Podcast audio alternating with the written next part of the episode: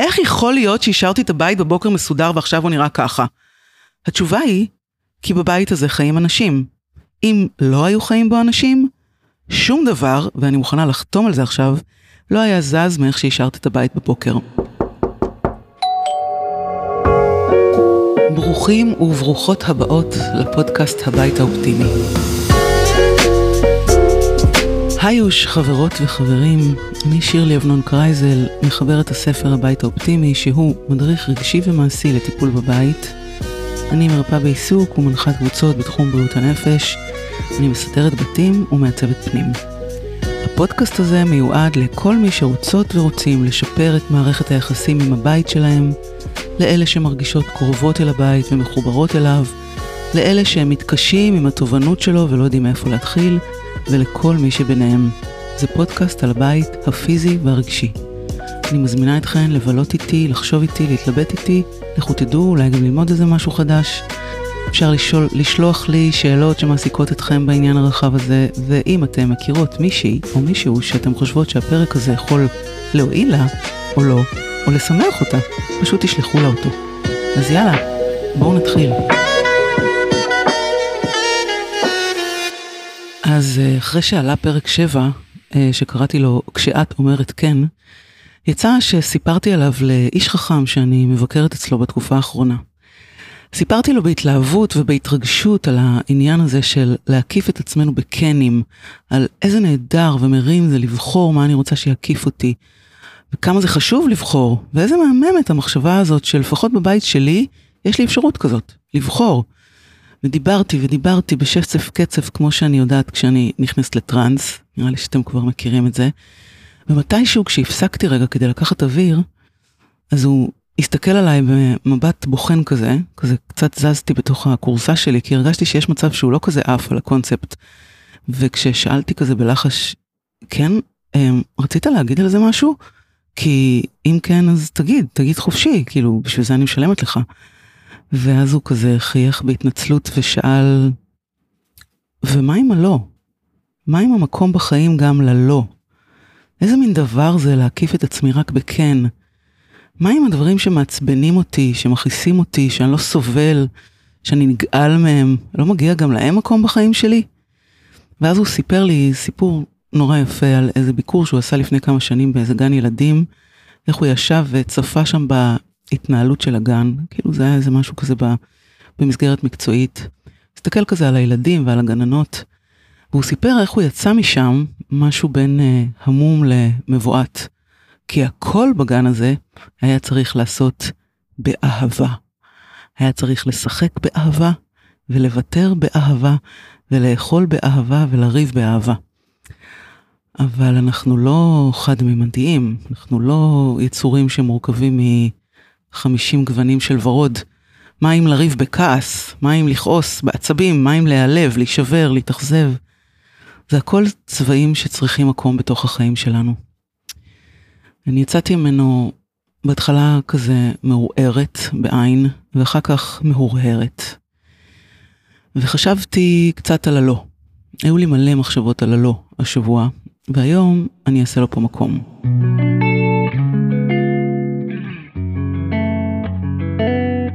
חשבתי למשל על הפעמים שאני רוצה להגיד כן, אבל אני אומרת לא, בגלל שאני מפחדת, בגלל שאין לי אומץ, כי נראה לי שאני לא מספיק טובה, או שזה אולי פשוט עוד לא הזמן.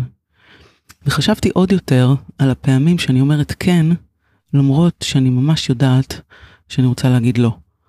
כמו למשל איזו עבודה שהציעו לי לפני כמה זמן, ובראש היו לי קולות חזקים כאלה של לא, את לא רוצה את זה, את לא אוהבת את זה, את לא פנויה לזה. כאילו, תעזבי, תעזבי, פשוט תגידי לא. אבל לא היה לי אומץ. וכשאני חושבת על זה עכשיו, אני לא מבינה בדיוק עד הסוף, אבל כמו סיפרתי לכם בפרק שעבר על אימא שלי, שכשהיא לא כל כך רוצה משהו אז היא אומרת, אין לי בעיה עם זה. אז אמרתי מין, אין לי בעיה עם זה בדרך שלי, ואז נתקעתי עם העבודה הזו שלא בא לי לעשות. או כמו למשל שמציעים לי כיבוד, נגיד אני מגיעה לכל מיני מקומות, בתים, לא משנה, ואז מציעים לי לכבד אותי, ולפעמים אני אפילו מצליחה להגיד לא. אבל אז בכל זאת, כמו שנהוג אצלנו, מניחים מולי את הכיבוד, ולמרות שאני רציתי להגיד לא, אני לא מצליחה להחזיק בלא הזה, ומוצאת את עצמי אוכלת למרות שלא רציתי. ועוד uh, מלא פעמים שאני אגיד את זה ככה. בעבודה הזו מסדרת בתים, מעורבת מה שקוראים בטיפול פנטזיית הצלה מאוד חזקה. זה כאילו בילט אין במקצוע הזה. כאילו אנשים שחיים בכאוס, שהבתים שלהם מאוד מבולגנים, שקשים להם החיים בבית, הם רוצים שמישהו יציל אותם מהסיפור הזה. וגם לי כמטפלת וגם כמסדרת, יש כאילו את הפנטזיה הזאתי, שכאילו אצלי נמצאת התשובה. זה ברור שזאת פנטזיה שהיא מגלומנית לפעמים, ברור לכולנו שאני לא יכולה להציל את כולם, אף אחד מאיתנו לא יכול להציל את כולם, אבל הרבה פעמים כשמישהו פונה אליי, אז היא מתעוררת. והרבה פעמים אני יודעת שאני לא יכולה לעזור, מכל מיני סיבות, או שאני לא יכולה, לפעמים אני גם לא רוצה. אבל הרבה פעמים אני נשאבת לתוך הקן הזה, למרות שאני יודעת שזה בעצם לא. לפעמים זה מאוד מאוד קשה להגיד לא. ואז אני שמעתי שוב בפודקאסט המעולה של ג'וליה לואי דרייפוס, שכבר הזכרתי אותו בפרק 2, אה, פודקאסט שנקרא Wiser Than Me, שזה בעצם פודקאסט שהיא מראיינת בו נשים אה, מבוגרות ממנה.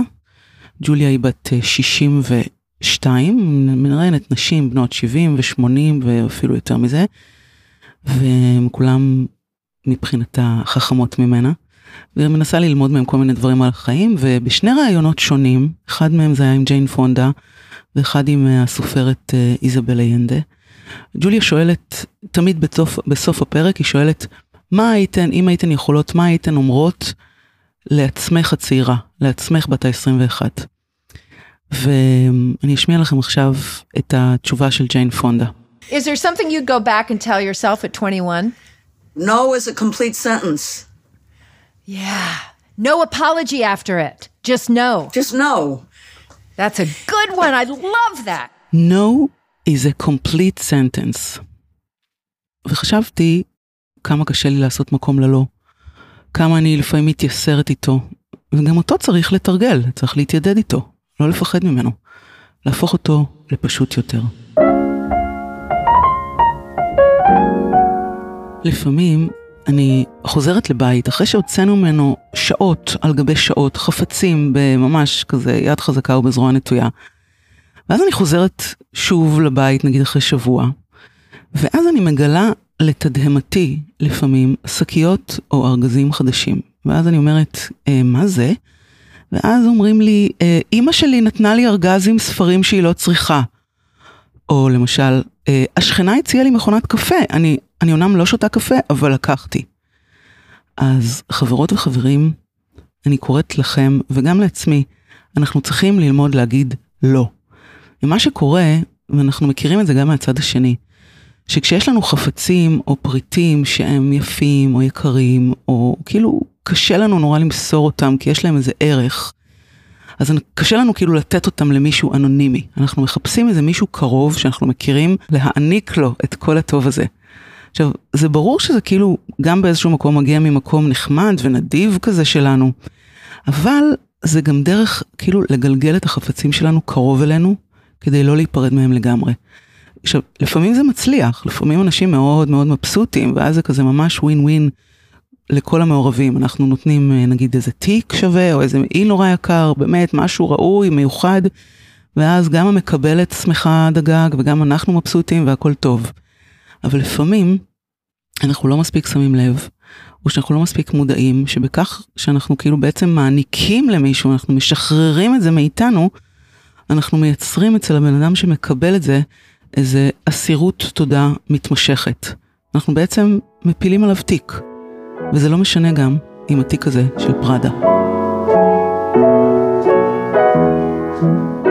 בימים שבאו אחרי הפגישה עם האיש החכם ההוא, משהו כזה התבהר אצלי. חשבתי על זה שהדברים הקשים, הרעים, המבאסים בחיים, יודעים לתפוס מקום ממש בקלות. כאילו, הם נוחתים עלייך בלי שהזמנת אותם, והחיים מלאים בהם. נזכרתי בשיר מקסים של עידית ברק, שיש אותו גם בספר שלי, שקוראים לו זוגיות. אני אקריא לכם את זה רגע, אפילו שזה לא סוף הפרק. זה הולך ככה. שנים רבות אני גרה באותו בית. התרגלנו זה לזו. אני מטפחת אותו, הוא מגונן עליי. לאחרונה שמתי לב שבכל פעם מתקלקל אצל שנינו משהו חדש. אז uh, הקלקולים הם מגיעים לבד כל הזמן, כאילו לא צריך להתאמץ בשביל לזהות אותם. זה, זה הדברים היפים והטובים שאנחנו צריכים להדגיש במרקר כדי שהם יחזקו אותנו בדרך. Um, אני רוצה לספר לכם עכשיו על איזה משהו חדש ומאוד מאוד מגניב שיצא לעולם ממש כזה בחודש האחרון, והוא בול הדבר הזה. Uh, יש את שירלי יובל יאיר, אולי אתן מכירות אותה, פסיכולוגית, מוזיקאית, סופרת. אמ, אני מניחה שחלק גדול מכן מכירות את הפודקאסט המאוד מוצלח שלה שנקרא ליהנות מהדרך. ושירלי, היא פיתחה ספר עבודה שקוראים לו to-do list, לא to-do list אלא to-do list, ספר עבודה לתרגול יומיומי של הודיות. והיא פותחת אותו בסיפור נורא נורא יפה על הגנן שלה, שמצא שבגינה שלה גדלה יבלית, שזה עשב כזה חזק ושתלטן שנורא קשה לעצור את ההתפשטות המזיקה שלו. אבל הדרך היחידה לעצור אותה, הדרך היחידה לעשות את הדבר הזה, זה לשתול לידה, ליד היבלית, פרחים וצמחים. ובהשאלה בחזרה לחיים, אי אפשר להוציא מהחיים שלנו את הקשיים, את המצוקות, את הדאגות, אבל אפשר לשתול לידם מחשבות טובות ומצמיחות כדי שנוכל לנשום יותר טוב. אז כשמתנחלת לי בראש איזו מחשבה על איזה עניין רפואי נגיד שמטריד אותי עכשיו, אני מנסה לשתול לידה את המחשבה על הזרוע השמאלית שלי, שלא נראה לי שסיפרתי לכם את זה, כי זה היה כאילו too, too much information, אבל כאילו עכשיו אני אספר לכם.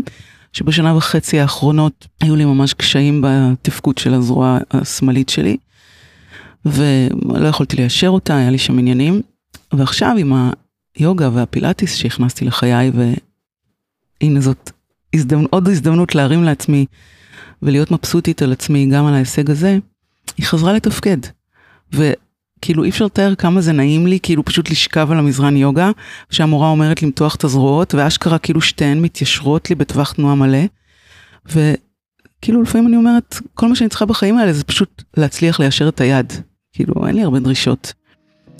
בכל מקרה, החיים שלנו הם גם וגם. אין כן בלי לא, ואין לא בלי כן. ועכשיו, בואו ניקח את כל זה לתוך הבית. אז אני מרגישה שזאת בעצם הזדמנות מתאימה להגיד משהו על בלגן. אז מי אתה בלגן?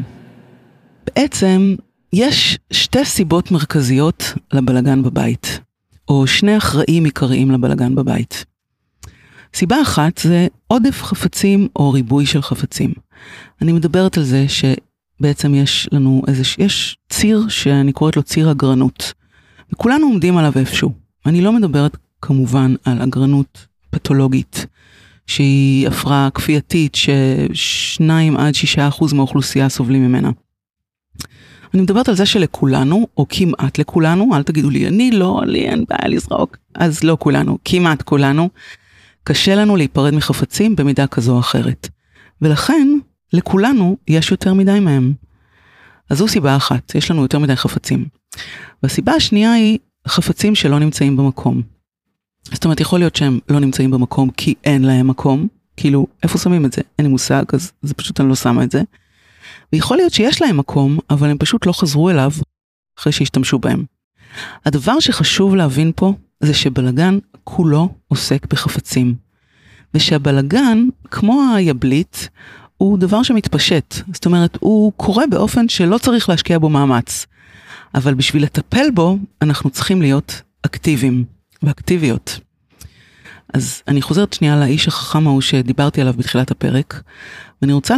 להדגיש שהבלגן הוא לא שם קוד לכל הרע וכל הכאוס שיש בעולם. הבלגן הזה הוא גם סימן לחיים. הוא, הבלגן הוא בעצם החיים עצמם. כאילו כשאנחנו חוזרות הביתה בסוף היום ופותחות את הדלת וכל פעם עמומות מחדש מהעובדה של איך יכול להיות שהשארתי את הבית בבוקר מסודר ועכשיו הוא נראה ככה? התשובה היא, כי בבית הזה חיים אנשים. אם לא היו חיים בו אנשים, שום דבר, ואני מוכנה לחתום על זה עכשיו, לא היה זז מאיך שהשארת את הבית בבוקר. זאת אומרת, הבלגן זה סימן לחיים. אבל יותר מזה, יש אנשים שרואים בו בכלל את היופי שיש בחיים, למרות שכמעט, באמת, כמעט תכנתו אותנו לחשוב ש, שרק סדר כאילו זה דבר יפה, שצריך לקדש אותו ולשאוף אליו. אני רוצה להשמיע לכם משהו מהמם, שהמאזינה דלית שלחה לי אה, ראיון מקסים מקסים של גיל חובב עם הסופרת אלונה פרנקל, ואני רוצה שתשמעו רגע מה אלונה פרנקל אומרת על סדר ובלגן. סדר זה לא איזה ערך אה, עליון. שום דבר שעושה טוב לבן אדם, הוא, הוא לא יוצא מתוך סדר ולא משאיר סדר אחריו. מיטת אוהבים, שולחן עבודה, אה, שולחן אוכל, נכון? זה, זה הכל. שום דבר שעושה טוב לבן אדם, הוא לא יוצא מתוך סדר ולא משאיר סדר אחריו. מיטת אוהבים, שולחן עבודה, שולחן אוכל. כמה יפה המשפט הזה. תודה דלית ותודה לאלונה פרנקל על המתנה הזאת.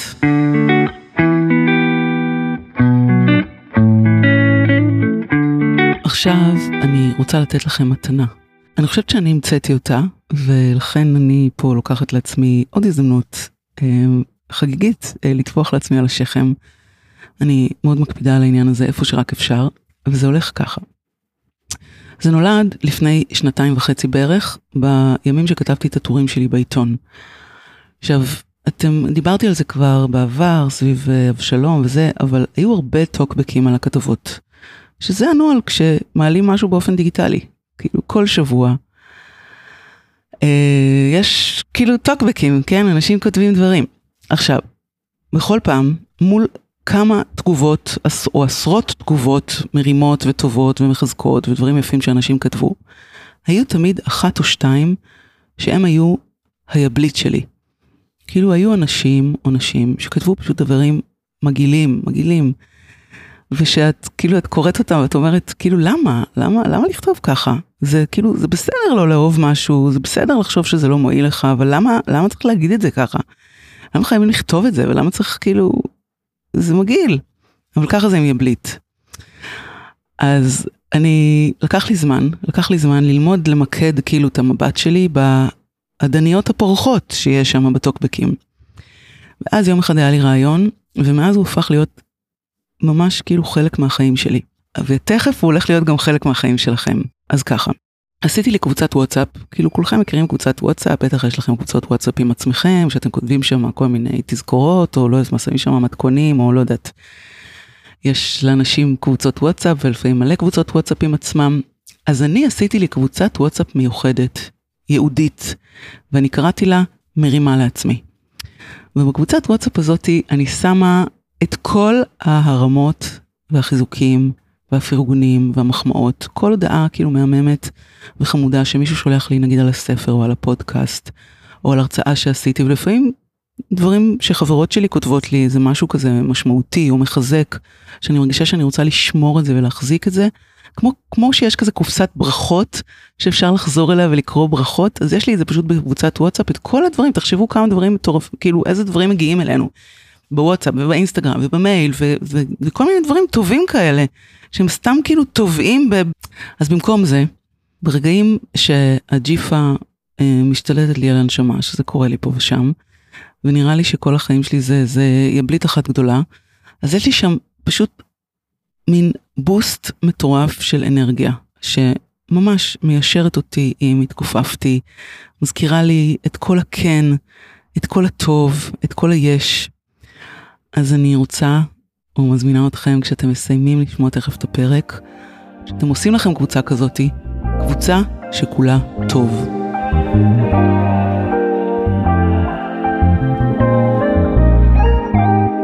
אני רוצה להקריא לכם שיר קטן של אה, שמואל כהן. ישבתי אתמול וסידרתי את כל התבוסות הקטנות שאספתי בחיי. כשעמדו מסודרות, נגלה לי ניצחון גדול.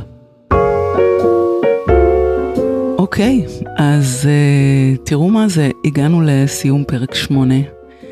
Uh, שמחה מאוד שהצטרפתם אליי. אם נסכם את הפרק, או בעצם את שני הפרקים האחרונים, אז אנחנו צריכים לעשות מקום גם ללא. למרות שהוא יודע גם לעשות ממש טוב מקום לבד. אבל אנחנו משקיעים מאמץ ומתרגלים שיהיה גם כן. גם אם הבית שלכם עולה על גדותיו מרוב בלגן, אז תמיד אפשר להתחיל מלסדר ולטפח איזה פינה אחת קטנה. אפשר להתחיל מהציץ, ולידו לשים תמונה שאתם אוהבים, ולפרוס מתחת איזה מפית, לייצר לכם איזה נקודה כזאת של שמחה ושל נחת בתוך הבלגן. ותזכרו גם מה שאלונה פרנקל אמרה על הבלגן, ותעשו לכם קבוצת וואטסאפ שכולה לבבות וחיזוקים, ותעבירו את הפרק הזה לחבר או חברה, מישהו שאתם חושבים שזה יכול לעשות לו טוב. ותדרגו אותי, יש כזה כוכבים כזה שאתם מסיימים את הפרק, ויש כזה, סמנו לי חמישה כוכבים, כן, לא פחות, אם אתם בקטע של פחות אז תשחררו, עזבו את זה. ותגיבו לי, וזה ממש ממש נעים לי שכותבים לי דברים. אה, אני רוצה להודות מאוד לזק אביעד המהמם על המוזיקה והעריכה, וכמובן תודה לכם. נתראה שוב בקרוב.